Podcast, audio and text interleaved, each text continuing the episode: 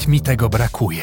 Pamiętam kolonię 98 i 99, jakaś zadopiasta mieścina nad polskim morzem, dziura kompletna, ale miała tą jedną perłę. Salon z fliperami i automatami. Ta metalowa kulka dostarczała wtedy więcej emocji niż dzisiejsze cyfrowe majstersztyki. Żetony wpadały do niej szybciej niż na tacę w kościele, a wszyscy patrzyli na tablicę wyników jak na szynkę w PRL-u. Każdy chciał kawałek dla siebie. Ale tylko prawdziwi mistrzowie kolonii mogli zapisać się w historii.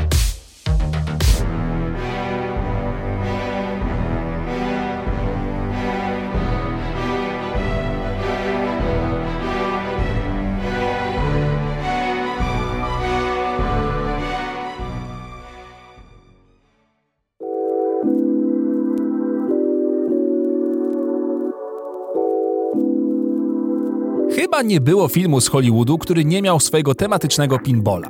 Można było grać we wszystko, od Gwiezdnych Wojen przez Jurassic Park aż po Indiana Jonesa czy Rambo. Ten powiew zachodu, że bawisz się jak dzieciaki w USA, mimo że tam już wszyscy od dawna naparzali w playaka. Ale klimatu fliperów nie da się podrobić, tych dźwięków, walenia w stół, kiedy właściciel nie patrzy i modlenia się, żeby nie trafić na ten model, który wyczuwa wstrząsy. A już najlepsze były flipery z prawie gołymi babami. Wolla Boga, jaka to była wtedy atrakcja. Pamiętam jak się wbijało całą ekipą, każdy odliczone hajsy do wymiany na żetony i wiemy, że całe popołudnie przed nami. Każdy stawał przed swoją ulubioną maszyną i zaczynał walkę z niewidzialnym wrogiem. I fakt, że w sumie nic się w tych grach nie wygrywało, oprócz podnoszenia swojego skilla, był chyba kwintesencją tej rozrywki. Tracenie hajsu na to, by wciskać dwa przyciski i strzelać sprężyną. Kto nie marzyłby mieć taki automat w swoim pokoju na wzór Richie Richa? Każdy sobie obiecał, że jak dorośnie, to w końcu sobie kupi i będzie grał całe dnie. A jak przychodzi co do czego, jedyne co kupujesz to łóżeczko dla dziecka, bo i tak brakuje miejsca w kawalerce. Ech, te jebane dziecięce marzenia i pragnienia. Ich niespełnienie boli mnie chyba najbardziej. Ale w domu też był inny świat. Pegasus, Nintendo, Sega, SNES, Neo Geo, Atari i moja kochana przyjaciółka Amiga.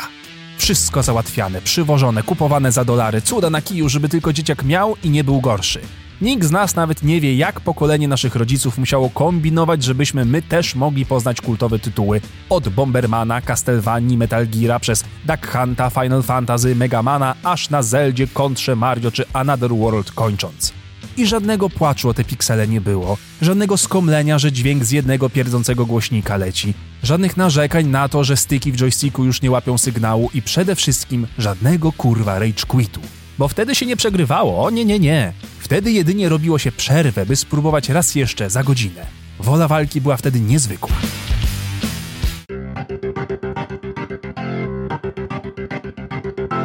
Ta pasja, żeby zebrać wszystkie monety, czy kryształki, czy diamenciki, czy owoce, czy byle kurwa co, żeby pobić czas, żeby opanować tą tempą mechanikę do perfekcji. I potem wziąć dwa pady czy joysticki i zasiąść koło brata, siostry, kolegi, czy wyimaginowanego przyjaciela, jeżeli zapomnieliście wziąć leki i po prostu całe dnie napierdalać dojechać tą masakrycznie trudną misję w Canon Fodder, rozwikłać sposób przejścia kolejnej misji w syndykacie, przejść ten cholerny poziom ze strasznym zamkiem w Superfrogu, doskoczyć do półki skalnej we flashbacku, rozwalić wszystkich w Desert Strike'u, przejąć kopalnię rudy w Settlersach i w końcu, co było chyba najważniejsze, nauczyć się Fatality skorpionym w pierwszym Mortalu.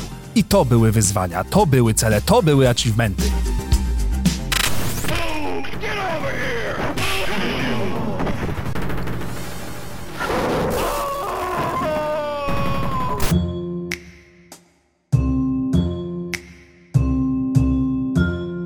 Retro gry mają w sobie jeszcze jedną piękną magię. Tą charakterystyczną, trudną prostotę, polegającą na banalnych zasadach, które poznać może każdy. Ale żeby je w pełni zmasterować, to albo trzeba było się urodzić z dodatkową ręką, albo być Japończykiem, co w sumie u nich jest wymienne. Poziom trudności był wtedy tylko jeden, jak w życiu. Albo umiesz, albo nie umiesz. Albo się nauczysz, albo to nie jest dla ciebie. Proste. Ale chyba z największym sentymentem wspominam cheatowanie. Przeglądanie papierowych gazetek kupowanych samego rana w kiosku, błagalnym tonem wypraszanie u pani w okienku pani mi zostawi top secreta, odbiorę po szkole. A potem szukanie kodów i solucji, jak przejść dany moment, jaka jest kombinacja, gdzie wpisać odpowiedni kod. I byle tylko koledzy się nie dowiedzieli, bo wtedy być cheaterem to jak wyrok w towarzystwie. Piękne, brutalne czasy.